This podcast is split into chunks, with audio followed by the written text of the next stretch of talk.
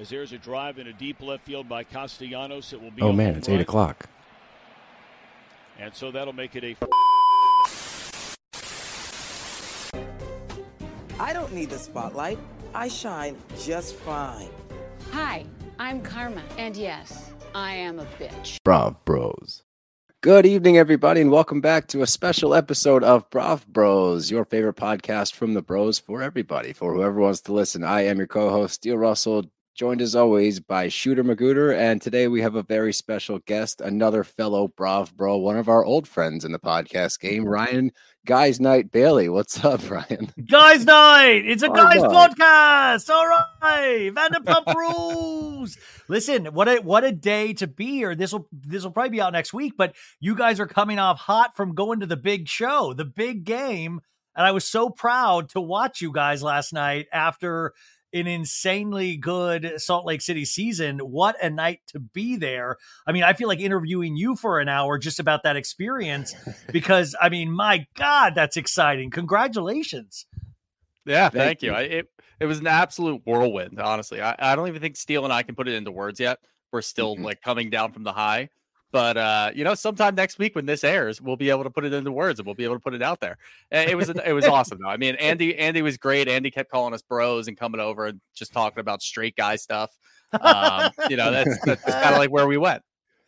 Yeah, Did he bring it up St. Louis Cardinals baseball? Did he bring up? He did. Uh, he brought up Bills football, and then Yep. he asked us why people in Philly always want to fight. Um, and then Shooter actually on the air challenged him to a fight. And That's I know. Good. I mean that that, but that that's a pay per view event. That is something I would pay extra to see. Either that, like a or like an arm wrestling competition with you guys would be amazing. Yeah, it'd be great. I think that we need to get we need to push this further and see if we can get a shooter versus Andy like cage match, like friendly fighting. But you know, yeah. I think we need to push this narrative a bit more. I- I Friendly fighting. Yeah, that that's Yeah. good. Yeah. That I mean, this is the beginning of a beautiful, uh, supposed maybe violent friendship between you Yeah. guys and Andy. Yeah. It's exactly what it should be. So that's it's so exciting. And then leading into your big show, and then Bravo is firing on all cylinders. Mm-hmm. So I mean, it is it is kind of an amazing time to be a Bravo fan and to be you guys or even me. This is I mean, this is the Super Bowl, I feel like right now with Salt Lake ending and Vanderpump rules starting. Yeah, and that's actually, you know, we we figured we could get you back on here. You were on a while ago, but uh, you know, we had such a good time and we love your Vanderpump takes. So we figured we could get together, get get the boys together again for a guys night and talk some Vanderpump, you know, go through the preview, everything. And uh, but we appreciate you asking about Watch What Happens Live. And for those of you that don't know, you helped us out like early on you were quick to have us on your podcast and we don't forget that it was um you know a big moment for us when we got to have you on our podcast when we went on That's your podcast That's insane, So- Steele. That's insane. No. See, this is no, but truly, like I always think of us like we're all one big kind of community. So when anybody succeeds, we all succeed. Like that's really and but it wasn't like when I you guys every I'm so disorganized that it's like you could text me tonight and go, "Can I come on your show tomorrow?" I'd be like, "Yeah, let's do it." Like there's never it's like I just I love talking about this stuff and the more people that are having kind of fun informed uh positions on these shows, like the better, right? Mhm. yeah that's what we think Yeah, that's what I mean, guys' night's all about. Is just getting together and talking about Bravo. I mean, what else could Crack- you want? Cracking a couple brews, doing a couple deadlifts, talking about Bravo. That's hey don't, that's don't threaten me with a good time by the way for those listening let's just pull a full andy cohen here every time you hear guys night take a drink yeah. yeah, there Well, you go. You, it was so funny. Steele on the on the Instagram the other day, you were deadlifting, and I Mhm. was moving fast, and I thought it was my old trainer, and I got scared. I was like, "Oh God, is he like? Is this like a new gym he started?" And then I realized it was you. But it, for a second, I was like, "Oh wow, my old trainer's posting again." And I was like, I got to Oh, get back to the gym. And then I just realized it was you prepping for Watch What Happens Live. yeah i've been uh you know i've been in the gym a lot it keeps me centered and i He's figure, been all right, he's been in the gym and he also hasn't been eating anything, so he's just been That's he's been a little true. ornery. Oh, stop! Perfect, perfect didn't combination. chicken. What'd you have for dinner last night? chicken. Last night I didn't eat, but because before a show and I get nerved. That goes back to when I played baseball. I used to throw up Mhm. before every single baseball game. So I don't for eat real? before- oh yeah.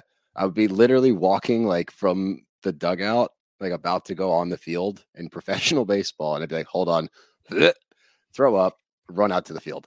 It was like it became a Well, is that the same with the live shows that you guys do too? Do you no, get, no, no, uh, no, no, not not yet. Uh, now that it's in my in my head, maybe tomorrow we'll find. Yeah, we'll out see what happens in- tomorrow. Yeah, as Oh. long as uh, as long as we have a bathroom nearby. Yeah, that's all I'm gonna ask for. And, uh, Dixie cup. I'll pull a Wayne's World. Jesus I know. You're gonna If spew. you're gonna spewing spew, this. spew in this.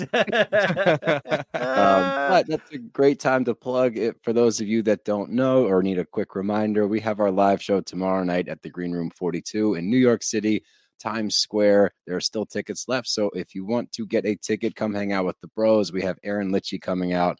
Lee Brooke Ashley is emceeing for us. We have a lot of really cool people in the seats. Ryan Bailey is going to be there. Uh, we got a couple other guests that are coming out. So if you haven't gotten those tickets, head to our Instagram. The link is in the bio. Grab a ticket, come hang out with the bros. Ryan Bailey, fellow Brav bro, you can come hang out with them. So uh, yeah, we're Well, really uh, excited. and when you and when you come to Los Angeles, I mean, you got to come to Los Angeles and do a show too. Yeah, we did a, a quick one with Zach. It was more of like a, a friendsgiving, so kind of the variety thing. We had a blast. Yeah, it with was a that, but we- variety show. We do want to come back out and do um like a, a live show. So if we do that, just be ready because we'll probably tap you in and need you on the Yeah, stage. please So- let me. Yeah, I, I would. I would love to to be there and and walk you. I, I would love to catch your spew, Steele. I will catch your spew. I'll have a little steel spew Like cup, and like then I'll baby bird. yeah, then I'll sell it to the audience afterwards. If you'd Oh, like a little bit of steel spew, please. It's five dollars and it goes to a good charity. I don't like this. I mean, that's that's the ultimate guys' night, though. The three of us on a stage talking about Bravo, Steele spewing in the corner over there. Then we're gonna sell it afterwards. Yeah, that's that's the guys' night. oh night. my god, I That's get so all about. nervous too. I get so ner. I get so well. Mine is not spew. I get so sweaty. I get. uh Oh, yeah. I have a. pi- I have a picture with Sutton Stracke from like two Bravo cons ago, where it was like people were like, "Oh my god, did you just step out of the shower?" And I was like, "No, I was just so insanely nervous to meet Sutton." And it was the worst photo that I've ever. T- my my eyes are closed. It looks like I'm just dripping. And you just in those situations, and then you get so disappointed in yourself afterwards. You're like, Yeah, you talk about this crap all the time, and you still get so nervous in these social situations. I think that's a Yeah. good thing though, because it keeps you humbled. You know, you, you never walk in the room expecting to be there. That's that's how I look at it. It's like I'm oh, never, totally.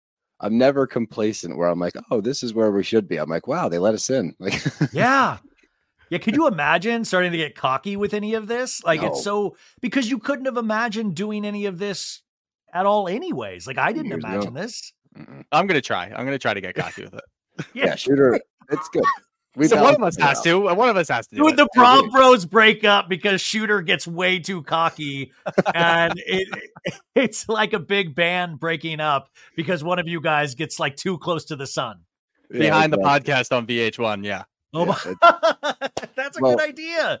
we have a theory, uh, running theory on the podcast that um, the real reason that the Beatles broke up and ultimately leading to uh, John Lennon's murder was because uh, Paul was in the Illuminati and got whacked. Wow, you're really going there immediately in the show, and Well, we got after it. Yeah. Yeah, we've we've been doing that one for a while. It pisses some people off. Some people think it's funny. We think it's hilarious, so we've been leaning into it. But um, anyway, Well, let, wait, let's been start the rumor Okay. today that the Brav Bros are actually part of the Illuminati.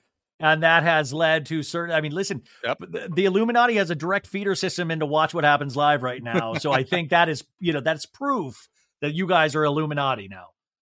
Yeah, we're gonna have to take care of Ryan after the show. He's, he's yeah, talking he, too he much. knows too much. And now, Oh, I thought five you meant you were going to recommend me for the Illuminati. You're actually just going to kill me. That's amazing. oh, we're No, gonna no, kill you- you. Yeah, yeah. Okay. We'll, we'll, we'll get Zach now. to do it though. Yeah, yeah. He, he's the one that brought us in. So Poor Zach. he Poor Zach. no, but um, the first thing I want to talk about real quick, and then we want to get into Vanderpump. But uh, we're coming off of obviously we were at Watch What Happens Live with Heather last night after the third reunion episode of quite possibly the best Housewives season that we've seen in recent years, and definitely the best finale we've ever seen. So let's hear your thoughts on it, just as far as Monica and Heather, and you know the potential no return of Monica. We've heard different things that she was fired. Now we're hearing she's on pause. So give us your quick synopsis. How did you feel about the season, the reunion, all that? I loved the season. I mean, uh, what a, you, you said it perfectly. It was such a great standalone season. But the season was also really interesting because I always compare it to like a David Lynch film. Like a lot of it was just so weird and bizarre, but then it had a connecting through line. And I find it interesting, and it'll be interesting to see how this grows on you over the next month or two as we think back on it. Just like with Vanderpump Rules last season, is it's still a who done it. It's still there's a mystery uh, element involved. And I will say that reunion was so damn good that I, I kind of predicted this that no matter how many reunions you had, if you had three, four, or five, we still weren't going to have all of our questions answered. So I think there's still a big question mark on some things. Like Heather came out with the black eye, but I still don't understand how it happened. I still don't understand how you know it's Jen Shah, but you can't piece together why you knew it was Jen Shah. I still have questions about why all of these ladies still seem to be protecting Jen Shah in a way. And even at Watch What Happens Live last night, she said, Hey, Jen Shah should be happy with me right now because we got one of her, you know, somebody that was so against her out. And so I have questions there. But yeah, undoubtedly, Monica did not have a good reunion performance. It was such a great venue for her to be able to actually tell her side of the story. And I think she got caught up in delivery of, you know, she'd start every statement with like cursing or you be, you know, you be biatch or this or that. And it took away from whatever message. The burn book did not land at all. Um, I still don't know from front to back why things were done. Like, I think we're missing a lot of context. And I think it's too hard to do in three parts reunions. I wish they had done the reality Von Tease on the first episode and yeah. then kind of see where everything landed so you could keep coming back to it. But yeah. I think also you have to buy into Heather Gay and her saying that this is a relationship uh you know, this show is about friendships. You have to really buy into that because I think, you know, what she is believing or what she wants to believe is that it's these four core women that really support and love each other. But even if you break down those relationships, that's not necessarily true. I'm bummed Monica's not coming back just because I would have liked to have seen her answer for more of her behavior. And I think we've seen, not to this degree in this way, but we've seen a lot of people, Lisa Rinna being one of those people that has done a lot of really backhanded, weird things. And we saw Lisa and Meredith's relationship get completely repaired after Lisa and Meredith saying horrible things about each other. I don't know. You, you have to really buy into a couple of things to I don't know. I'm curious, but at the same time, I'm one of those people like uh, bring bring season five on. I can't wait to see it, regardless if Monica's there or not. I just wish and and I hope the door is open to Monica. I hope we do have a cooling off period and that she's able to come back and and maybe present more of a case. What did you yeah, guys think? It, it, seems unlikely that she would be back at least next year. Maybe if she keeps that door open, maybe for season six, or we'll see her pop up on an Ultimate Girls trip. That's kind of where Steele and I have landed on all of that. But Monica was so disappointing just because, like, this is unlike, and we always try to compare it to the VPR scandal because let's be honest, that's the last time that it really kind of gripped the world in this drama. So now we're back and we've got this going on. Monica had so much time to prepare. She had weeks yeah. and weeks and weeks to figure it out. Like, you know that this is going to come out. You know this is going to be the major sticking point for the reunion. And here she is completely unprepared and just using like these teenage insults at these women instead of coming with facts. Like, she had two options. You can either lay it all out and apologize and try to play the sympathy card and see what happens. And then maybe you're welcomed back because you can blame Jen for everything, which seems to work on this show. You can blame Jen for fucking anything. She's in prison. Just say, you know what, Jen, at, like you saw how my mom abused me emotionally. Jen was doing the same thing. I didn't know what was going on. And I got wrapped up in all of this. And I never meant to hurt any of you guys. She could have gone that route or she could have gone full villain and just didn't apologize for anything, but she could have stood pat with it. Instead, she just went this other route where she just looked like she was so unprepared. Nobody's in her corner anymore. And there are still some people that are like, you guys should have went after Heather last night on Watch What Happens Live. We're like, fucking how? As bartenders, we're going to start yelling at Heather. Imagine, could you imagine if you took your time and Watch What Happens Live to go after Heather? Like that would, that would be nuts, insane yeah yeah it just was... it, it didn't make any sense and, and, i just feel like that's the worst is i overall it, i'm not going to let it take away from the season because it was such a great season it was captivating it kept us every single week wanting more and we loved it so i'm not going to let that take away i just wish that Mona, monica could have made up her minds by the end of the reunion.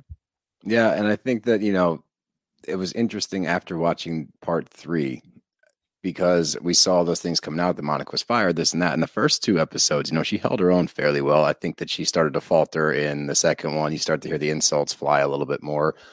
And in our experiences, the quicker that housewives turn to just flat out insults, as you said, Ryan, like the point gets lost. Now Yeah. you're just throwing out, as Shooter said, like teenage insults, and it's it's not landing anymore. You need to come with facts. And if you take the time to make a burn book, which I was 100% under the impression that that was like a Bravo advertisement plant from Mean Girls, like Dude, oh, me put a Mean too. That's what I. right? I was like, Yeah. how weird that it's like right when Mean Girls musical You came out I as a movie. Oh, I yeah. mean, that- I totally thought it was like backdoor advertising. That's what I thought. Then I was like, all right, well, maybe Monica's people, like Mean Girls, contacted her, like, hey, we'll pay you this if you take the burn book on. So, like, now I've got other conspiracies in my head. But overall, I think that after watching last night, it makes more sense to me that it's an easier decision for Bravo to kind of be like, all right, well, she's on pause, or we're trying to figure out what to do with her while the cast figures out how to recover from it. And can they go forward with her? I just think it's interesting. And it was also talked about last night. But the fact that they can continue to film with Jen, and I know that they're saying, well, we were maintaining the idea that she was innocent because she said so. It's like, well, you guys were fine filming with this person who defrauded elderly people out of their lives, like their livelihood. Yeah. You're cool with that. You're cool defending her even after she goes to prison. But we're not cool with filming with someone that just had a troll account. And the more I thought about it, is this just a product of for the past two years, they've been dragged by somebody not within the group. Like last year or two years ago, Jen was bringing everybody down because of her malfeasance with the elderly. Fast forward to this year, they're all getting dragged by this unknown party and they're just sick and tired of having outside noise. Is that just the culmination of two seasons of we're so sick of people talking shit and this stuff that we can't control? Is that why they're like treating Monica as such a bigger thing? I know it's a big deal. I'm not trying to take away from it, but is that why it's like an unforgivable offense? It's like, you know what? We've had it. We just need to break ties with all the negativity and start from scratch with the core four. Well, two things can be true at once. Uh, I always say that is that, uh, you know, I think you've nailed some of that, but you know, you're not going to really ever be able to get out from under the shadow of Jen Shah, even though Heather said at the that at the very end. And Heather, to me, is one of the smartest. If you if you always think Housewives kind of switched over to Survivor at a certain point, and it's like you know you know being able to survive the season and who wins, who loses, and Heather was able to present her case way better than Monica was able to present her case. Now, even if you don't fully buy into Heather, you know, like saying that this is, uh, you know, a group of ladies that really want to be friends, like at this point, nobody's going to get on this show that does not know about the show and doesn't kind of want to be on the show. I mean, I mm-hmm. think it is like Saturday Night Live that so many people at this point want to get on these kind of shows that you're going to have to deal with fans getting on there. Heather Gay is a fan of Housewives before she was on this show. But Heather Gay is actually a reliable narrator still, where she's able to actually clearly communicate and talk about these ideas. But it's so hard for me to make that leap of, you're this threatened and scared of a troll account? Like that's that's where i'm like wait a sec like you said steele jen shah robbed elderly people of their livelihoods I mean, th- she's in prison. This was federal offense. And Monica, to me, is kind of a sloppy troll account at that. And even we see it in the reunion. She's not able to really put together a solid argument of any sort of sense. But like, that's what keeps making me think, like, what else are we missing here with Jen Shah? I feel like we're missing this big piece of why are these ladies still under this shadow of Jen Shah. And I, I'm just still so confused about the black eye. For as much as like we're gonna clear up all the confusion, none of that was cleared up. Whitney said it best at the very end of like, I'm still very confused about all of this. Like, I'm very confused. I don't know what's going on, but you know, like Shooter said, what a great season. And it takes us out of Scandoval where we thought, okay, maybe Bravo has shot their wad in a sense. And it's like, no, we are back. You know, we got we got catchphrases, everybody's screaming it, people in politics are talking about it. So I was very proud of the show in that sense. I'm just so confused as to where you go in season five. Do you just act like biz- business business as usual? Three new cast Yeah. members, that's it? It- yeah, I I think that's what it's going to be. I think we're going to have that learning curve in the beginning. They're going to act like they're all healing. The core four will show up in the first couple episodes, and they'll slowly integrate the new girls in.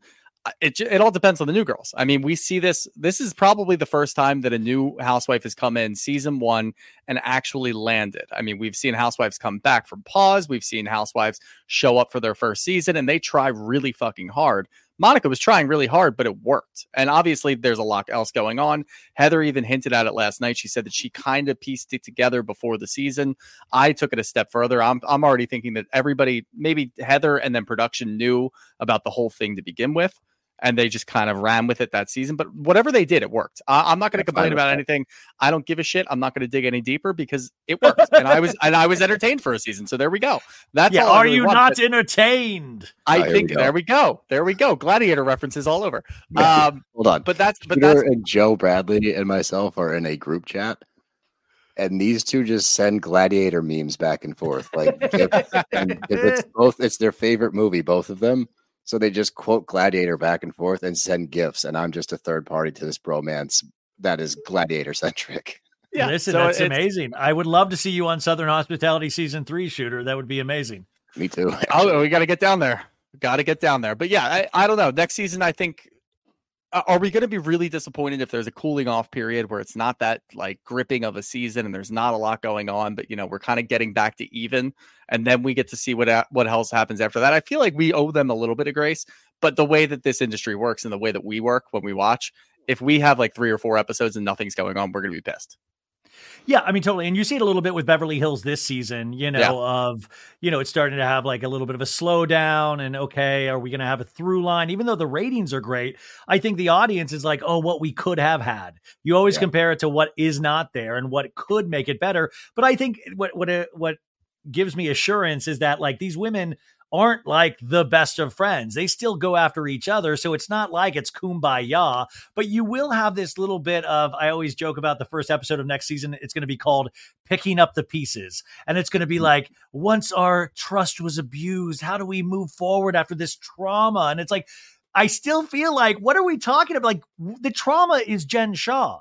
Right. That's the trauma. And that I think is the, the biggest, um, you know, it's like almost like the, what is that word? Like you're you're edging the audience of we we've never had Heather Gay, we've never had Heather Gay actually face Jen Shah. We've never had any of these ladies truly tell Jen Shah like, "What did you do? What did you do to us? We did ride so hard for you." Instead, we got all of that anger directed right at Monica. And I'm sorry, Monica, no matter what you think of her, is not Jen Shah. Mm-hmm. And I feel like that's the thing is that I just feel like we still don't have those questions answered of like Monica, there's like so many Monicas out there. No offense to Monica. And I, I, I really, I didn't enjoy, but I found it interesting her story with her mom, and you see the context of why she is the way she is.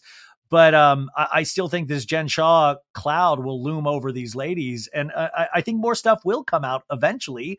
Like if we're remembering Black Eyes all of a sudden, what else are we remembering? And Heather even said last night, I, I stood up for her and I had her back for three years. I covered. She said I covered for her for mm-hmm. three years. So that yep. means you knew three years, like you knew from the jump, you were covering for Jen Shah, and that's the stuff that I'm curious about. I just think Heather plays a way better game than Monica ever could.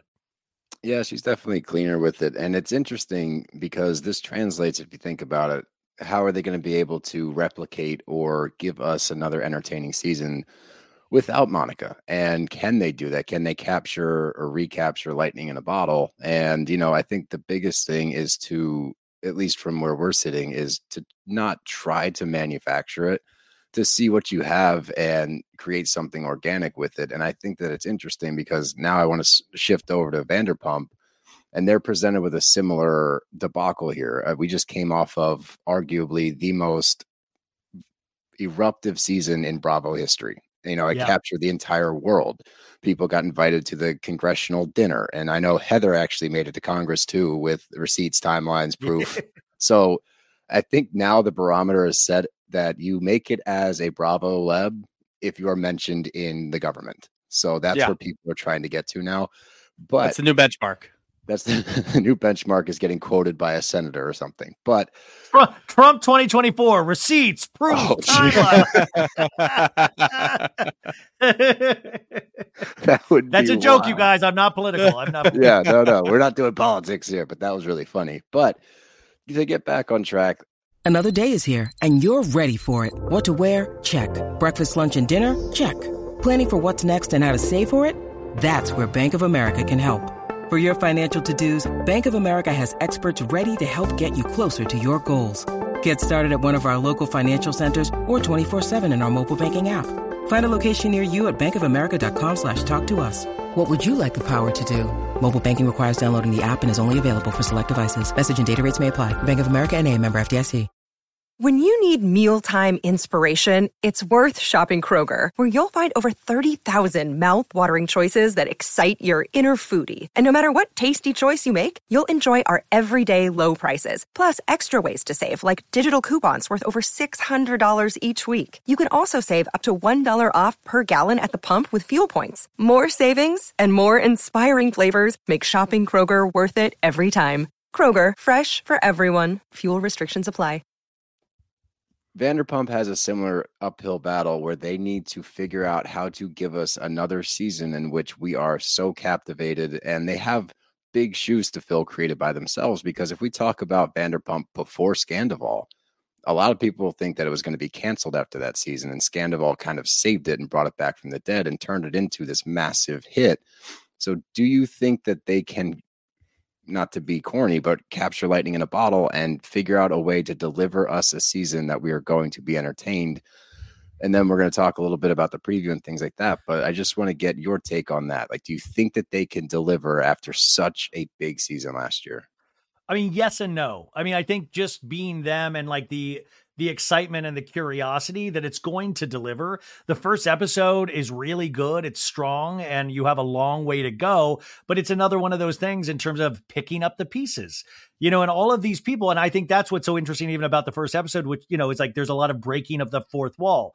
There's a lot of talking about what is happening. None of these people, they don't even, none of these people are working at Lisa's restaurant anymore. So that is done, you know, and that's a really kind of refreshing thing to see. So I love that peek behind the curtain. And I think that's fascinating in a whole new way. But no, it's not going to be the same in any sort of way because even season 10 they didn't know it was going to be that way until halfway through the season like production was catching up like we found out this information what about R- rachel and tom like after the fifth or sixth episode of last season and so then the production did this brilliant you know job of like teasing it out the entire season and you would go back and try to look at context clues about this relationship that they weren't talking about and it just kind of fit perfectly. So there's no way we're going to have that again but i think if you are fascinated in any of these characters and a lot of us are you're going to like this. Is it going to be in the doldrums like season 8 and season 9 i don't think it's going to be that bad at all. I just don't think it is going to capture there's no Halley's Comet only comes around how many like eh, like what's once every, every 75 well, you know like uh, it's yeah it's just like it's it's lightning you're right it's lightning in a bottle but enjoy like it's like enjoy the ride. Like if you like yeah. Vanderpump Rules you're going to dig it but it's not going to have that overarching storyline like Salt Lake had. I mean it is kind of just picking up the pieces and the big question, and I'm so curious about you guys thinking of where are you at with Sandoval, and do you think it is too soon for him to get a redemption season? Uh, yes, definitely way too soon for him to get a redemption. I don't think he's going to get that either. I think the people are going to be all ups in arms with maybe the way that the other actors on the show might get around with him, or maybe they kind of give him a pass and they start thinking about old times. Who the hell knows what's going to happen? Bravo picked up cameras pretty quickly after. I feel like there was a lot shorter of a break than what we're used to. And that's because they still wanted to get some of that raw emotion on there. I'm a little worried that because we saw this at the end of last season, we saw it going into the reunion.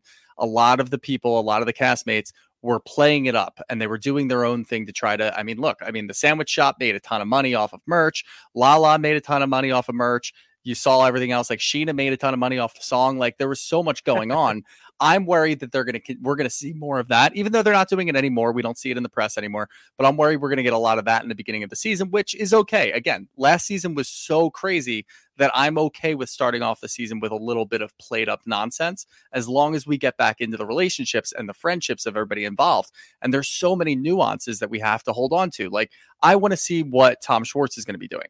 Is he going to be able to mend fences with anybody here? Because everybody thinks that he knew.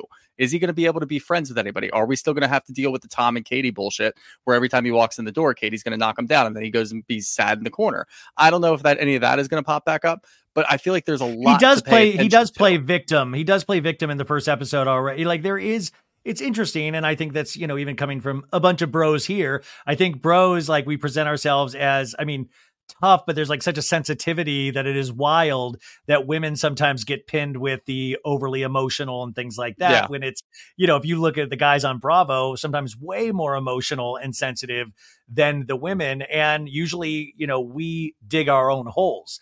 And I think that's the thing I'll be interested to see uh, is, and by the way, Sandoval, you know, when the, the season's, well, I don't know when this air, but, you know, it's like he's off doing special forces, I think, at the beginning of the season.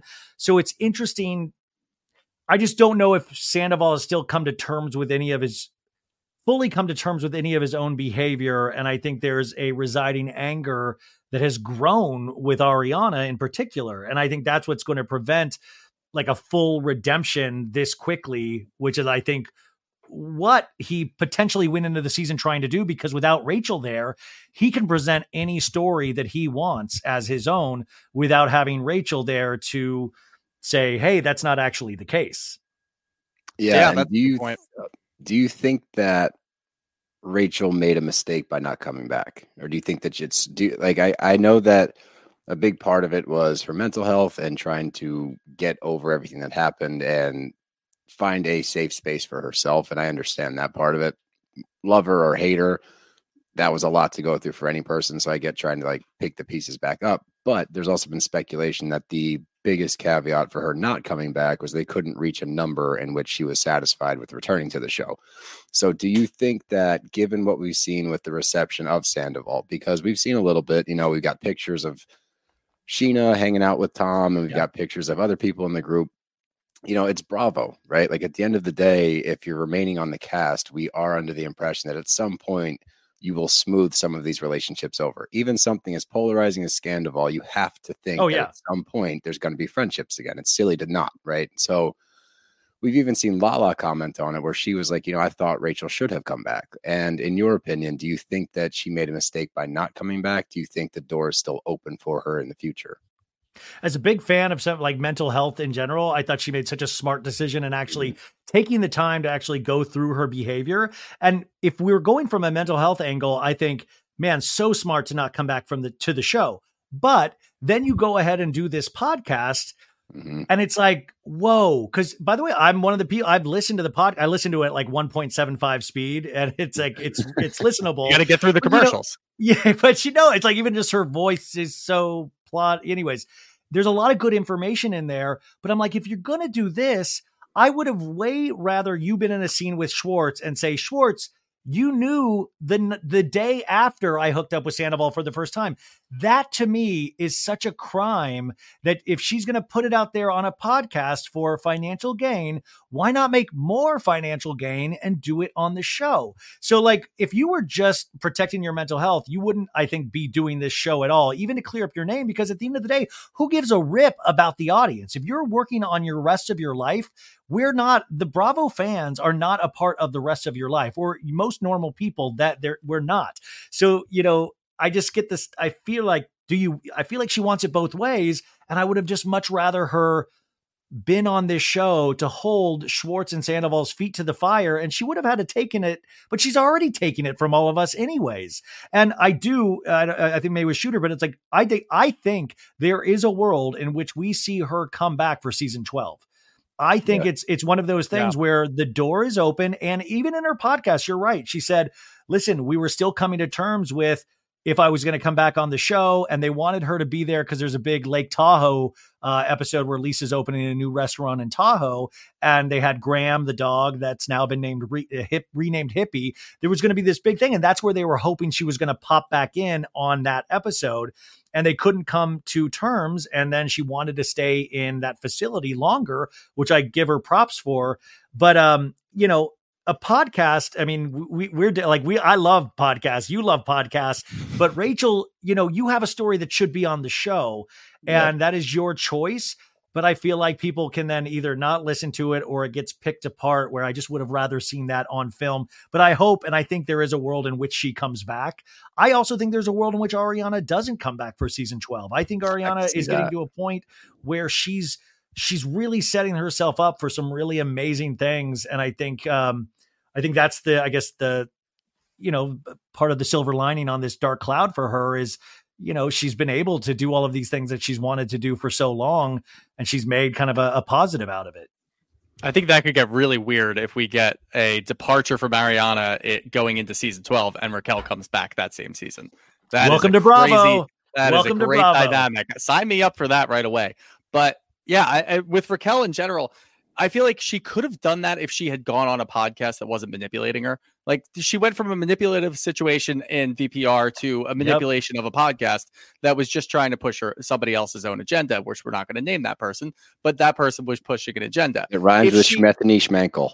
Yeah, Yeah. if she had oh, gone on, if she had gone on Guys Night, maybe she went on with Yeah. just Ryan Bailey. She could have had a better time, and she could have at least aired some things out, and maybe got a little bit of her more emotion out there, and we could have gotten at least a little bit more out of her. But again, I mean, when it comes down to mental health, like do whatever the hell you're going to do, and I get it. If they couldn't get to a number that you felt comfortable with, because at the end of the day, if this is what you're doing for money, you're at least going to sell your soul at a certain amount. I'm going to respect that. So I look if she's she's not coming back this year.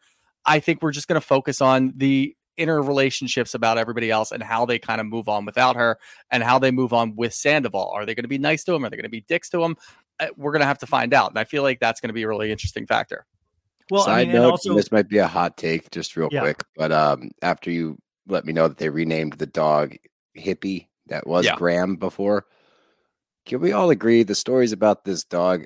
And I love dogs, and I have a dog. this dog kind of sounds like an asshole. Like he bites I- people, and so, he doesn't sound like a. Well, that, cool by the way, dog. Steele coming out with a hot take. I, I thank God. I thought you were about to say I hate dogs, and I was like, No, oh no, no, no. shoot, man, no, that's, that was That's too hot of a you take. Worried in right now. Uh, no, no, I have a golden doodle, and he's he's my my world. I love dogs. I'm just saying, Graham or Hippie just kind of seems like a dick.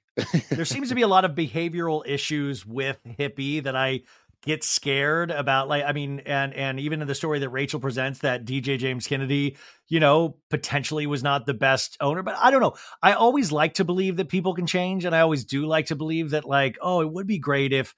You know, like even like Shep on Southern Charm, uh, when he made the big mea culpa at the reunion, I was like, man, I really root for that guy. I don't care, you know, all this. Like, man, if you like, um, how amazing Shep would be if he actually did commit to change. Like, you know, I think you guys are the same way. I'm deeply in love with Craig Conover, and I'm like, here's somebody that's like actually saying, hey, I did stop drinking, like, and I did, and I think it's okay to long for the glory days, but to also realize that you're potentially past those times of getting blackout with your buddies in your 20s and that's okay. That's okay to, to be that. Anyways um I, I hope dj james kennedy has changed for the better because in all essence he is by default the number one guy in the group right now.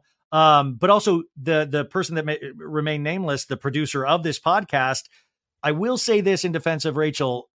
I learned more about rachel's story from her show in that first episode than i did in any of the four part special interview that person did with Rachel over the summer. And I will say that it was such a disservice to Rachel. And that's why I'm kind of bummed that she's affiliated with this show because it is. It's it's once again, it's like, oh, if you're complaining about Bravo, all of a sudden you're Bravo once again monopolizing and benefiting over somebody's trauma, which was your main complaint. Yeah, how about that? How about that platform she built on a glass house? Who would have thunk? But um, By the way, wait, wait. Now I'm now I'm thinking of other Watch What Happens live things you could have done. You didn't have to go after Heather, but Shooter, you could have been like, "Hey Andy, what's the deal with uh, Schmethany Schmankel?" Like that would have been a great. Uh... Yeah, let's not talk about Salt Lake City. I want to talk to you about that one. yeah, people telling us to like just disrupt the flow of the show. Yeah, great idea. We're just lucky to be here. Let's let's fuck with them. Yeah, they can they can uh, cut our mics off and turn the camera off. We don't have to worry. About that. they don't have to show us. But I do want to talk about, and you were invited to the premiere of Vanderpump, and you had boots Yeah. on the ground at the premiere, and I would love to hear about how that went. Some things that were seen there, maybe some uh, some drama that might have popped off. Um, Okay. And when was that? Okay, so this is last Wednesday, and I text. So unfortunately, I thought I had COVID, so I had to cancel uh, being there. So I did have boots on the ground from people there, and I've not talked about this on my show, so I'm saving this for your show. So this was at the Oh. Palladium, We got a and the. Palladium. The Palladium is kind of like this beautiful music venue. I've seen so many great concerts there, but it was the Vanderpump Rules season 11 premiere party. And I, and they kind of even sold tickets to, you know, the general public as well. So I thought it was going to be this packed out thing, but Bravo killed it. Like it was decorated with these nice plush couches. There was like seating area for cast that was kind of roped off, but you had access to them. It was not overpacked at all. Like it was just like, I guess, the right amount of people. What was interesting though was watching the cast interact with each other. Now, the big, the big stuff was that Sandoval and Schwartz had an after party at Schwartz and Sandy's. And the big among the other content creators and things that there was a lot of conversation of, if we go to this thing, are we then kind of going against Ariana? There was this interesting thing that I think they will actually be dealing with on the show this season. And Sandoval kind of dipped out right after the uh you know the uh the the screening of the episode of uh, the premiere. And Ariana dipped out as well really quickly after the premiere. So you had you know the Lala the Sheena, and Brock and all of this stuff. But I thought the really interesting thing was Sandoval. But Sandoval was also he kind of goes into these things from my understanding and I saw it a little bit at BravoCon with his head up. You know he'll go up to people like you know whatever like you know, this one person I was talking to was like, I've I've been very critical of him. Like he came up to her, hugged her, was like, "Oh, what's up, dude? All right," you know, like, and I thought that was really interesting and kind of really seems to be his mo of going full steam ahead regardless of this because if you compare it to Carl in Summer House with the Lindsay stuff Carl kind of like remained so laid so low. He didn't go touring with the karaoke band. He just laid low.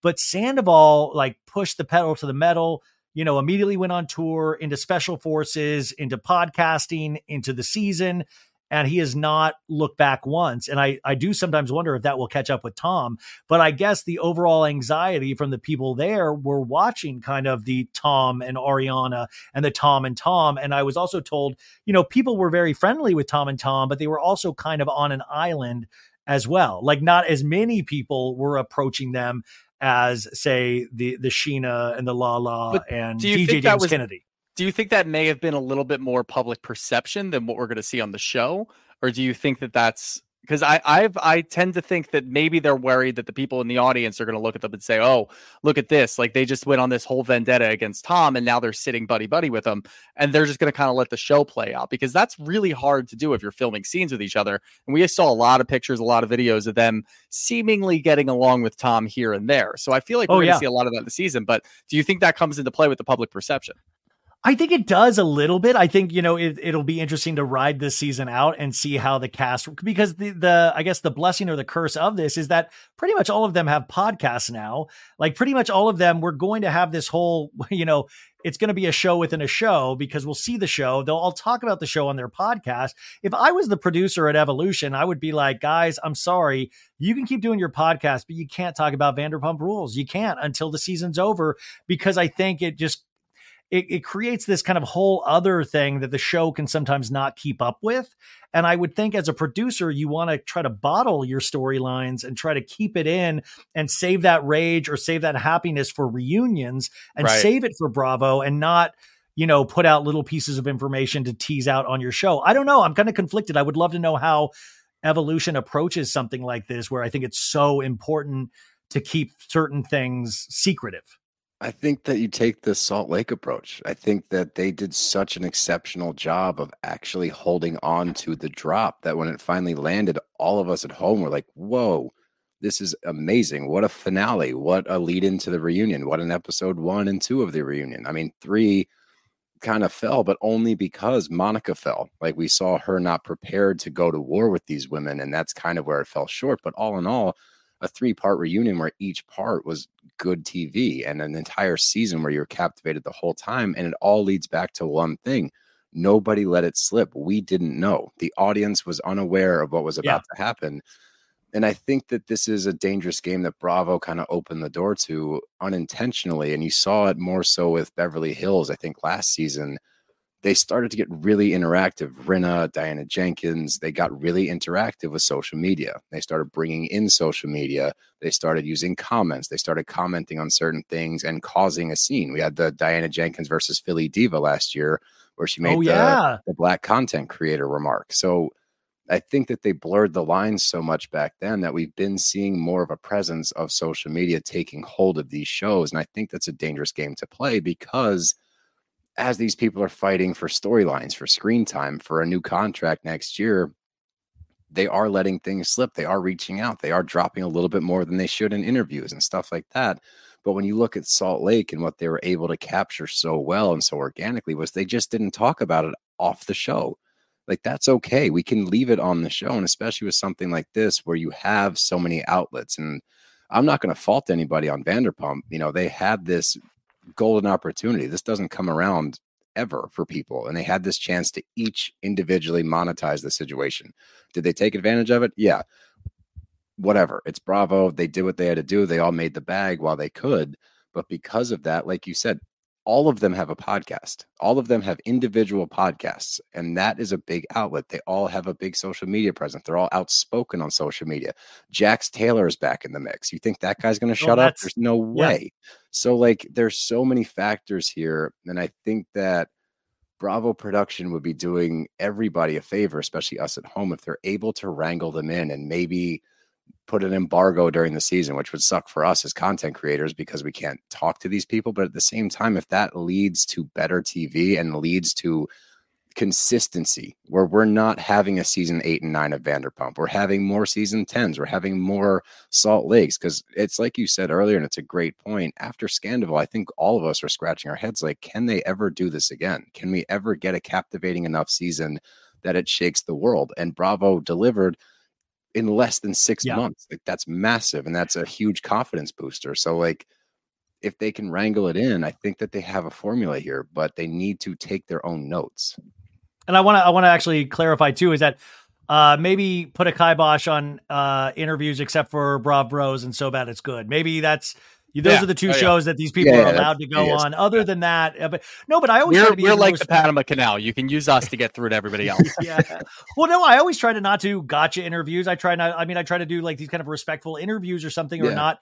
You know, like because you want to play ball. You don't want to upset the you know, as much as you want to be a part of this, you don't want to make yourself ever a part of the story. But yeah, I'm really curious where we go from here. But you're right. Salt Lake City did it so well, keeping those things secret. And also in regards to like Beverly Hills, Lisa Rinna, I always feel was like three more bad decisions away from becoming Monica Garcia. Like three bad, like three just bad, tiny decisions away from fully, you know. So I think she got out at the right time. But like, I'm so curious how you do capture this and don't let the air out and kind of capture it without just like leaking all over the place. And you're right with Jax Taylor. That's the whole thing that's so funny is that I always say Scandoval, you know, it awakened ancient evils. Now you have Jax Taylor back on the scene. And that was the other big thing at the premiere. They showed the premiere of the Valley teaser where mm-hmm. Jax Taylor, it's kind of he is leading this show. And you know, everybody's like, who asked for this? Now, I'm of the mind, if the show's good, we're all going to watch. And what Correct. do you mean, who asked for this? We all kind of asked for this. We gave, of, if you're a producer, you're going to be like, this is the perfect time because so many people are curious. They're going back and watching old episodes of, but also then Jax, and this is so so Jax and so Vanderpump Rules, you know, Jax was so critical of Tom Sandoval, and then you know when he started filming the Valley, he's like, he's a good guy. He's yeah. we gotta listen. We gotta listen. He's a good guy. Good guy. Good guy. We got it. You know, we've we've been too hard on him. And I'm like, of course you're gonna say that. You're on a show now. Uh, it's predictable. At least he's consistent. But like that. Do we, do we think that Jax is? Pl- do you think Jax is plugging his show during any scene that he's in VPR though? Like how many times do you think he says the Valley? He's like, like he, he's this would, he, he goes, well, Tom, this wouldn't happen in the valley. The valley. Looking, he's like this. Go, turn head to camera. Well, I was just no. driving through the valley. The valley. oh, it's hot out here. Not as hot as in the valley. Yeah, no, I can see that. Camera. You know, so I think in that sense, Vanderpump Rules season 11 is going to be this kind of another social experiment of you know, of seeing all of these people because conventional wisdom said this show was done. Season yeah. eight and season nine, I mean, people still complain about those seasons. And now, season 10 out of nowhere, it becomes the number one show on Bravo again. And then I was talking to, I was, uh, I was talking to Stassi Schroeder today, and she was talking about, because I, you know, she was talking about Scandoval, and I said, Hey, was that good or bad for you that everybody was going back and watching this from the beginning and she was like you know it was it was both she was like it was good because yeah. all these new people started coming over, over to the podcast or something but it, it was also bad because i don't I don't live there anymore. And she also Yeah. mentioned she said, "Listen, I was I was offered to be in the Valley. You know, they wanted me to be a part of the initial sizzle reel for the Valley." And she's like, "It's just, but it's not my real life. It's not my life. I don't want to do that anymore." Like I, I she's like, "I'm not not say I'm not saying I don't want to be on reality television, but that's not my life. I don't hang out with Jax. I don't hang out with Kristen. I don't, you know." And and she didn't say she was in a feud with Kristen, but she's like, "That's just not." my reality so to do that would be disingenuous at that. this point and i thought that was Yeah. interesting Yeah, I actually appreciate that stance, and I think that Hey, hey, it's Donna from Daily Dose of Donna. Every weekday afternoon on the Daily Dose of Donna podcast, I cover all of the reality TV and celeb gossip and breaking news. I'm a former TV casting director. My husband works in reality TV and I live for the housewives, the sister wives, the southern charmers, and the summer housers. And let's be honest, all of the drama. I'll give you a day's worth of celebrity and reality news weekday afternoons in just under an hour. New episodes of Daily Dose of Donna post weekday afternoons and are now available in video on Spotify. Subscribe to Daily Dose of Donna. That's D A N A on your podcast app. you know that level of self awareness is not across the board on Bravo. And, um, they, they they discourage that kind of self-awareness they're like no no no no no quit no. thinking so individually. What are you doing? Um, but I look, I agree with you. I think that if it's good TV, it's good TV. I think that they are taking a massive gamble on putting a show on Jax Taylor's shoulders because he already thought that Vanderpump Rules was his show.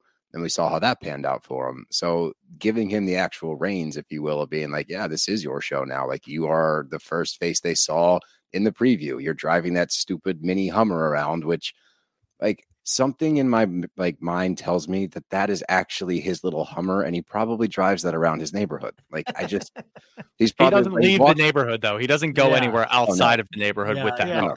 No, Brittany actually has like a dog collar like on his ankle, and if he gets too far from the house, it snaps. Oh, him. It's like, yeah. Oh, I got to go home. Like, but well i mean go ahead.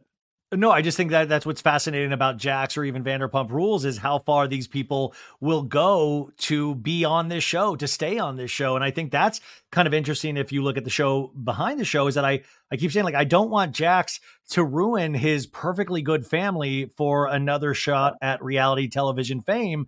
I, I just I want, you know, and I, I've I've had very I've had a troubling relationship with Jax over the years, just being a fan of the show. But it's like I don't want him to blow something that's going to be there long after reality television comes and goes. You know, his family will always be there. I don't want him to feel the need to like, I'm going to make good reality television, damn it, or him to actually make a stupid boneheaded move and blame it on reality television of like, oh, it wasn't me. I had to do it for the show. I had to have a successful show. And that's what worries me. But isn't it interesting in 2024? We're such a you know the audience is so brilliant sometimes is that we do think past just the show. We think about how this is in their normal lives. We kind of get the whole gig we get the gig at this point. We get we understand what it is but it's like how does it really change them? And for like somebody like sandoval you see that it really did change him in certain ways. He wasn't actually able to be honest with his partner and wanted the days of yesteryear to come back. And i think he was genuinely shocked that we all took it so hard but I think he still thinks of himself as a guy in his 20s of like we used to do this in our 20s and and it was just fun stuff on season 1 of Vanderpump Rules and it's like yeah but you're in your 40s now and it's a little bit little bit different. I agree, and I think that you know something that they, especially Sandoval, didn't register is as they grow, as we watch them grow. Those that have watched this show, the audience is growing too. So when you see them, and we see it across the board in any Bravo show that's been around long enough, when you see these these characters, if you will, on these shows start to transition into different parts of their life, different phases of their life. We were literally with the Vanderpump crew from a bunch of 20 somethings trying to be models and mm-hmm. actors working in a bar, hooking up and cheating on each other, transition into having families, transition into having homes, lives, businesses. Like as we grew with them, you expect different things out of them. And that's a silly thing to say that, oh, I expect my reality TV stars to act a certain way. And I understand that. But at the same time, I think you make a good point, especially in today's age where there is a highlight on mental health. There is a highlight on taking care of yourself and not putting yourself in terrible positions to ruin your life outside of the show. And I think that when you bring Jax into it, it is such a an interesting and I hate to frame it like this because again, it's it's his family, but it's like almost a social experiment where it's like all I'm picturing, honestly, with him is like that scene in The Wrestler with Mickey Rourke, where it's like they tell him Oh, if God. you wait one more time, if you jump off the rope, if you do your signature move, your heart's gonna explode. And you're you're cool with your daughter again. You're cool with your daughter again. Don't do it, Mickey. And sure enough, Mickey jumps off the top rope, and like, and the movie ends. And you're like, well, It's oh Jax with Insta- Instagram DMs. That's what I mean. Like, you're, but I it's feel like that with the way that that works and what you just said, where we've seen these people forever and they've gotten to know each other such on such a deeper level, obviously filming together and working together and doing all this, that I feel like we're not going to have that typical fallout period from a crazy season of Bravo. We're going to get right back into it. There's not going to be a learning curve. There's not going to be a feel out period. There's no new people. We lost Raquel. Yeah. And if you think about it on a deeper level, what the fuck did we actually lose with losing Raquel? What did she bring to the show aside from somebody for You're- Sandoval to cheat on Ariana with? No, she, sure. didn't lose a the- I- character. I, think that's the misconception too, and I think it's very different than somebody like Monica, who I actually thought Yeah. presented them like was able to do actual scenes in the show, not the reunion. But Rachel, I Ra- Raquel, Rachel, whatever, she uh she she didn't bring anything to her scenes. Nope. She was. I mean, a lot of her you know storylines were like trying to find her voice and trying to Mhm. even say public speeches, but. What was so interesting about her was the scenario that Tom Sandoval put himself in because of her not you know like we did root for her to a degree but she was never going to come alive the way that um you know lala will pop in a talking head or you know she was never able she was never going to be able to do that so i think at the end of the day once you get past the scandal stuff she was never really going to be able to bring it like a uh, like a, a a reality star Yeah. you would you would want. So it would be interesting in a sense, but at the end of the day, she's never going to be able to carry her own show. It's going to be hard for her to carry a storyline. And uh, you know, wh- I mean, where are you guys in terms of Sandoval? I mean, this was so, you know, Vanderpump Rules it did so good for both of our shows talking about this. But for me, particularly, I was such a Tom Sandoval apologist. I rode so hard for that guy. I stood up for him over the last. I mean, I've been recapping the show for years, and I just thought this guy, wow, what a guy! He was the anti-Jax. He did so. I really came from a place of anger covering season ten. I was angry, and I took it out with like a lot of memes, a lot of bad jokes, a lot of good jokes, but a lot of bad jokes. And I'm curious, like I, I still feel kind of like it's like it's like suiting back up. I mean, it's like Mickey Rourke in The Wrestler. It's like if you go back on it, no, you know, but no, it's like I kind of am like, oh man, I have to get back into talking about Sandoval again and talking about, you know, it, it, it's it's just uh I'm really curious to see see what happens with this season, even with all of us and how we cover it, Yeah. um, because it was such a feeding frenzy on behalf of us. And I think Heather was getting there last night at the reunion, and Sandoval does a little bit too. Is that you know, it's easy to blame quote unquote trolls, but remember, trolls are usually, you know, trolling based on your actual behavior or what we see.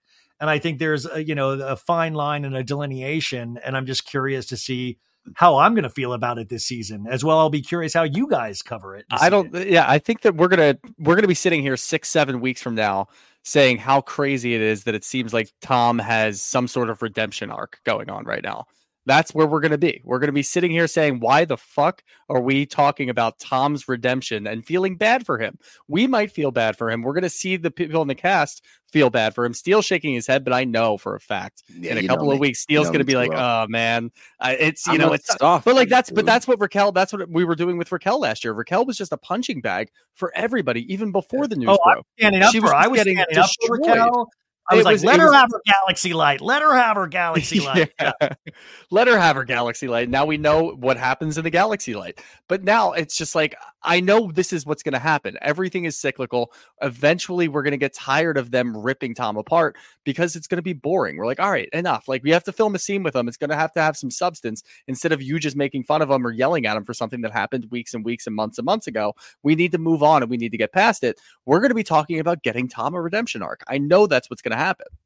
Well, Yeah, but, but I- it's also like, sorry, sorry, Steele. No, no, no. Go ahead. No, I'm saying it's like reading a play, though. It's like you can read the play and just read the lines, and by the lines, say if we're doing the play of Sandoval, if what his dialogue is going to be, what I think it's going to be, if you just take the dialogue, you'd be like, oh, I feel bad for him. I feel bad for him. But you got to look at the context, the meaning, all of these things. You also got to look at somebody that's been on reality television for 11 seasons now, where he knows how to play the game better than anybody Yeah. else knows how to play the game. So he going into this wants to have a certain result. It was like last season of Vanderpump Rules when he was trying to reverse engineer why he cheated on Ariana. So he was coming out, he was like, ah, fucking pins and batteries, dude. Uh, pins, she didn't pin the, uh, like she, he was trying to reverse engineer reasons why their relationship didn't work and why he did what he did. And he didn't have enough time to think. So they were all really, really bad, horrible reasons that did not stand up at all. And I'm curious if this is going to be round two of that. And I'm so curious if people will buy into it. I'm curious if I'll buy into it. That's, I mean, that's really remains to be seen. And you don't see it I in the first episode. I don't think we're gonna buy into it though. I think what we're gonna want is just for it to stop, to just get give me something else. Just like we're gonna get tired of it, Stop. and, and we're gonna want the redemption arc just because we're bored. I think that's what's good. We're not gonna feel bad for him, honestly. There's I'll no play- way you can feel bad for that guy. I'll play the middle ground here. yeah. So I agree with Shooter. I think that they're going to end up framing it as I don't know if it's a redemption arc, but you know, if they do this season correctly, it's 100% going to be what you said, Ryan. This is a pick up the pieces season. Let's see how everyone gets back on their feet and moves forward in their own individual lives. Like, how are they going about their day to day? And then you can lean into how are they now interacting with one another now that they have their footing and how's the group look in the group dynamic? How are the pieces falling together? Now, seeing the fallout from Sandoval or Scandoval and watching that group kind of push him so far away. And I think a lot of that also had to do with the audience's visceral reaction to everything. I think that that definitely played a role in how volatile the situation got, how outspoken everybody in the cast was. We've seen horrible things happen on Bravo. You know, we've seen it in multiple franchises. We've seen cheating scandals. We've seen cheating scandals on this show, but this one was so different. And I think that, again, the audience played into it a lot. But even Lala came out and said something. Sheena came out and said something. Multiple people talked about the fact, and you felt it at home. Like they made that um that holiday song recently, and they took a dig at uh, Rachel Raquel, Rachel, yeah, yeah. and the backlash from that was was a lot. A lot of people were out there saying, "All right, dude, like knock it off. We got it. You guys don't like Rachel. She made a mistake. Like quit beating a dead horse. Let's move on from this." So I think that a part of it is like, all right, we've seen enough, as Shooter said. And I think a big part of it also is like, you, you can't keep hammering home the same thing. We get it. He made a mistake. But if we're accepting him back on this season, we're accepting him back on this show, we need to see a group that's at least willing to make attempts to move forward in some fashion, you know, and that and that's why I think that's why I think Ariana will eventually be gone because I think at the end of the day that's a very real relationship to her and she's expressed how she feels. She's expressed there's not really going to be a relationship with me and Tom. Why? Because you're on a show does that all of a sudden mean she's not a real person and that she can't make those decisions? If somebody did this to you and made a fool of you on a grand scale, I don't care how many brand deals you got from it at the end, you are going to like and I kind of I kind of applaud her for that. I don't think sometimes it makes the best television, but my God, yeah, if this person did all of those things to you, just because you're on a, a Bravo show does not mean that you are required to have a friendship relationship with this person until you are completely ready. And you're going to see that this season. She holds strong to the fact of I will not be in a one on one scene with Tom Sandoval. I agree. And I think you have mapped out between you and Shooter have mapped out how they're going to be successful for two more seasons.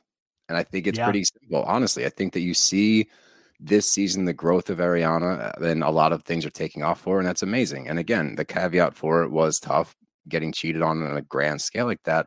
But I think we were all in the same boat there, like seeing commercial after commercial with her. Like I didn't get irritated at it. I'm like, fuck yeah, keep making that money. Good for you. Like take They all did. They all And did. they They, should, all right? got it, Like- you know?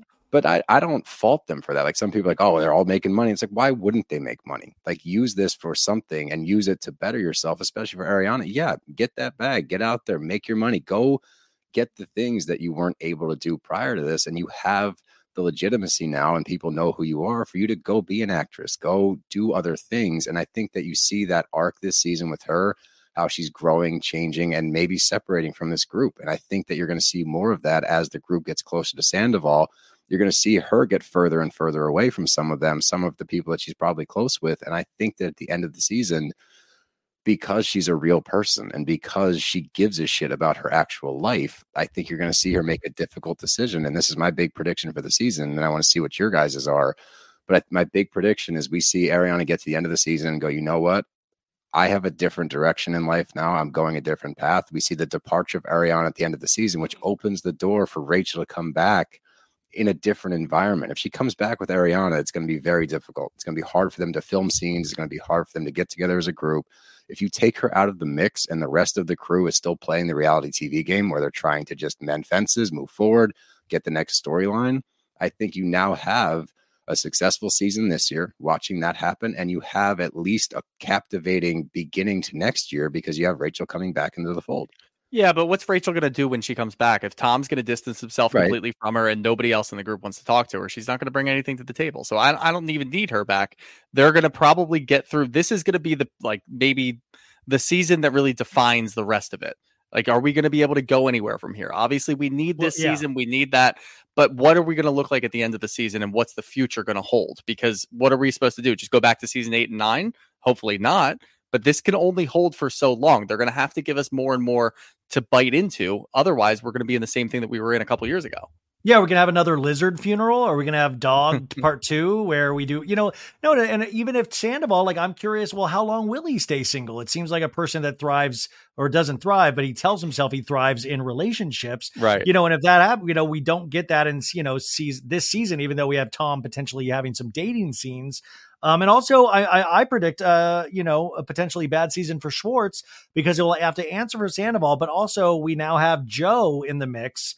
Jo has agreed to yeah. film, who was his special friend that he lived with, who was the hairdresser, and you know she pops in. So I'm curious about her, the audience reception for her. But I think it'll be from Katie. I think yeah, she's well, gonna. Hook, I think she's gonna hook up with Peter. Oh, oh Peter. God. He makes out with everybody. He's made out with everybody. What, well, remember at the, the beginning of last season, he was like dating Rachel, or he was trying to, and he was like, yeah, oh, "Hey, I, I still want to, I want to take you for nachos still." And it was I hated those like, scenes. That was so funny though, in retrospect, of Peter just trying to date Rachel, knowing what was to come. So, I mean, you know, that's the that's the glory of this show. But I think at the end of the day, the realism too is after two seasons of not being, you know, pseudo successful, all of a sudden to go catapult into the stratosphere, they're all competing over brand deals. They're all like Sandoval is the stuff that they should be mad about. But I have a prediction that it's going to get more anger into fame, into like the, you know, fame Ooh. and the quality of fame. Who's getting more like attention?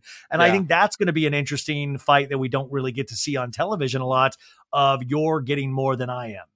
And I don't like it. I like that, especially with Jax coming back, because he's going to push that needle further. If he's the same Jax Taylor that we know, and other people are getting bigger, you know, he's the number one guy in the group, and he's back in the limelight. So I'm curious how that's going to play into it. I don't know, Shooter. What's your bold prediction for this season?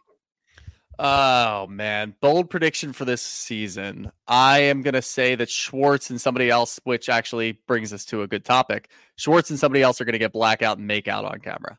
And I don't know who it is yet but somebody else in the cast. Maybe it's I don't know. Is maybe Charlie could be a good candidate for that? Or well, Charlie's not back. Charlie's not Fuck. back this All season. Right, damn it. Yeah. I didn't think she was, but what? If, what? If, right. What about Schwartz and? I mean, what about? I mean, Lala's not Schwartz will not be blackout. What about Schwartz and Lala? Like, what about Schwartz being and like? I mean, that would be. Lala wouldn't. No, she wouldn't, but it would just be insane. I'm just trying to think of the dynamics because Lala, one of her storylines this season is, you know, wanting to have a second child, you know, and I think that, you know, I, am curious what Schwartz is going to be the father of the child. That is a oh bold. Oh my god! I can't believe I did that. Oh no! Wait, what? No oh, way! I got so much on my plate right now. I can't. I'm already so stressed out. Look at my apartment. I haven't even decorated yet. no, it'll be a bummer is when we get those kind of like fake, not, not fake scenes, but those kind of interstitial scenes where like last season, Sheena and Tom came over, like, we're going to help you decorate your apartment, you know? And it's like, yeah. I just hope they stay true to the actual drama that is there instead of having to force storylines that we, you know, because I, I feel like there is enough juice with just those people that I think there's a lot, a, a, a lot to work with. So you want to go back to Schwartz's very sad apartment? That's I. I Yeah, don't hell really, yeah. I don't want. to I don't want to spend a Dude, lot of time yeah. there. No, my dream, my dream. I wish Sandoval had moved back into that shitty apartment that he used Oh, to live yeah. in with Dodie and Ariana, with their with the AC would like go at the same time. The microwave oh, it would man, black out the that. apartment. I feel like they should have like like made like a jail sentence of like Schwartz and Sandoval has to live there together in that shitty apartment. That's a reality be TV perfect. show in of itself. By the And then you throw hippie in there, and hippie's biting everybody. yeah, that, that asshole. I mean, do we and do we have any kind of emotional breakdowns or anger moments from DJ James Kennedy? Like, are we going to see him lose his crap at all this season? Because I mean, yeah, usually there's some kind of explosion with him, or is he really on the straight and narrow right now? No, not yet. It- He that might be in the future, but I feel like this season there's enough going on, especially with Sandoval, and we saw that in the reunion. He's at least going to start off hot. Maybe we won't get the, the patented breakdown that we usually get because he might be in a good place, but I, I think that maybe sometime in the future he'll he'll go straight. It's only a matter of time. It's like Yeah. that that sign at like a a big factory. It's like we've gone this many days without a Yeah. yeah. You know what? I'm gonna hang it up behind me, and I'm gonna have a ticker. All right, we're one show in without a James Kennedy freak out. Wait, wait, that's that's Gene. By the way, I feel like I'm sorry, shooter. You could have the Southern Hospitality guy. I want me and Steele on a separate thing where we just send each other wrestler memes and Yeah. uh, yeah, that's fine. Yeah, Well, yeah, get that's here, fine. shoot. You're just gonna let that happen, shooter? How dare Yeah, I you? know. What are you Look, jealous of hey, that? Are you? Hey, He cares I- very little about a lot. He, he Yeah. does get rattled easily. it's actually This is- this frustrating is- sometimes. It really is frustrating. Like you got to Look, what- fight for right? Steele. Come on. No, dude, he will gaslight the shit out of you by just being like that ho hum. He'll be like, okay, and you're like, no, I want you to care, and he's like, I don't care, and you're like, How well, I dare don't, I you? care. What are you edging me right now? Are we edging again? It's not a guys' night without a little edging. Guys' night. Why did you invite Raquel to guys' night? Um, Oh. I wanted to say really quickly about DJ James Kennedy was at um, uh, BravoCon. I went to his uh, like one of his club shows uh, on like Saturday night, and he brought Schwartz and Jax, and I just thought, what a funny, bizarre universe that so Jax funny. used used to make fun of DJ James Kennedy and his DJing, and he go at this Vegas, and like Jax is watching it all, has to get up on stage, and you, I was just like the universe is karma is so funny sometimes and jax has to literally kiss dj james kennedy's ring now sometimes and if you go back and watch past seasons i mean it just it, so it just goes to show you anything can happen. We truly don't mm-hmm. know any of these seasons but you got to be really careful in how you watch because you got to take all of these relationships and what happens behind the scenes into account and jax wants to you know not play nice but he's he's got a show now Yeah, no, he does. And I mean, that's about all I got. I'm excited for this season. I, I think that it's going to be a very telling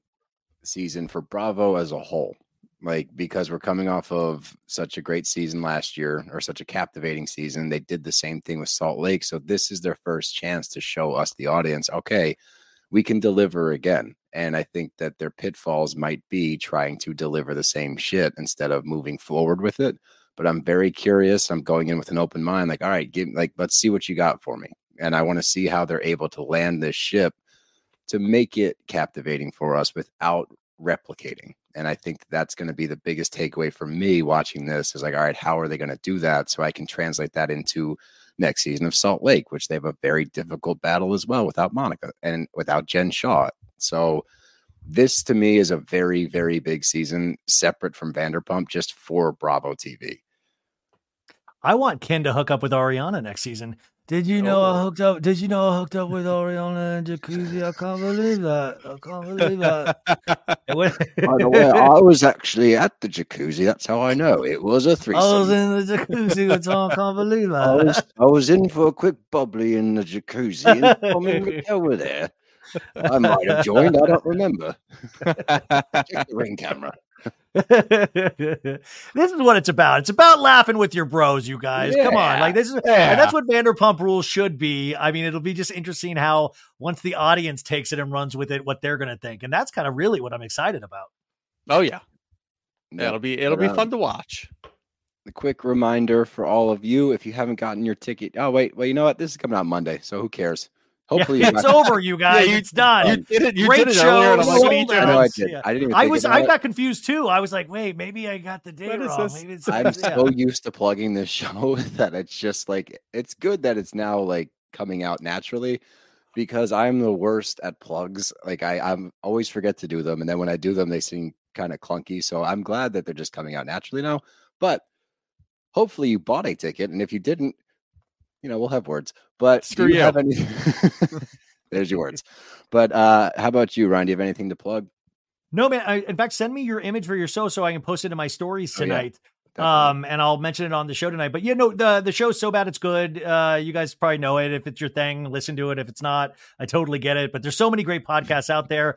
I'm just happy to be here and and thank you guys. And and I really was looking forward to this. And I, I'm just so damn happy for you guys. And I was so proud to watch you on Watch What Happens Live last night. So hell yeah, I can't wait. Anytime you want to come on my show, just text me and you'll be on the next day. So Sounds good. uh, whenever you and, and you guys are just as busy as I am, so whenever you feel like it, you you come on anytime.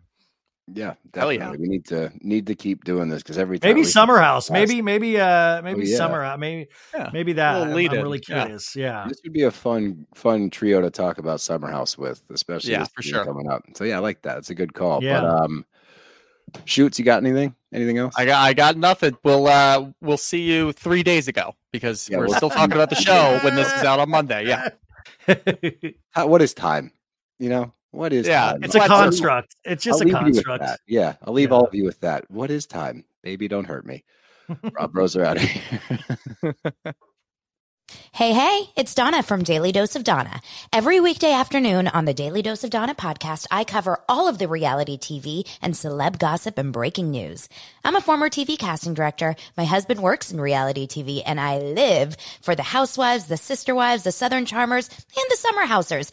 And let's be honest, all of the drama. I'll give you a day's worth of celebrity and reality news weekday afternoons in just under an hour. New episodes of Daily Dose of Dana post weekday afternoons and are now available in video on Spotify. Subscribe to Daily Dose of Dana. That's D A N A on your podcast app.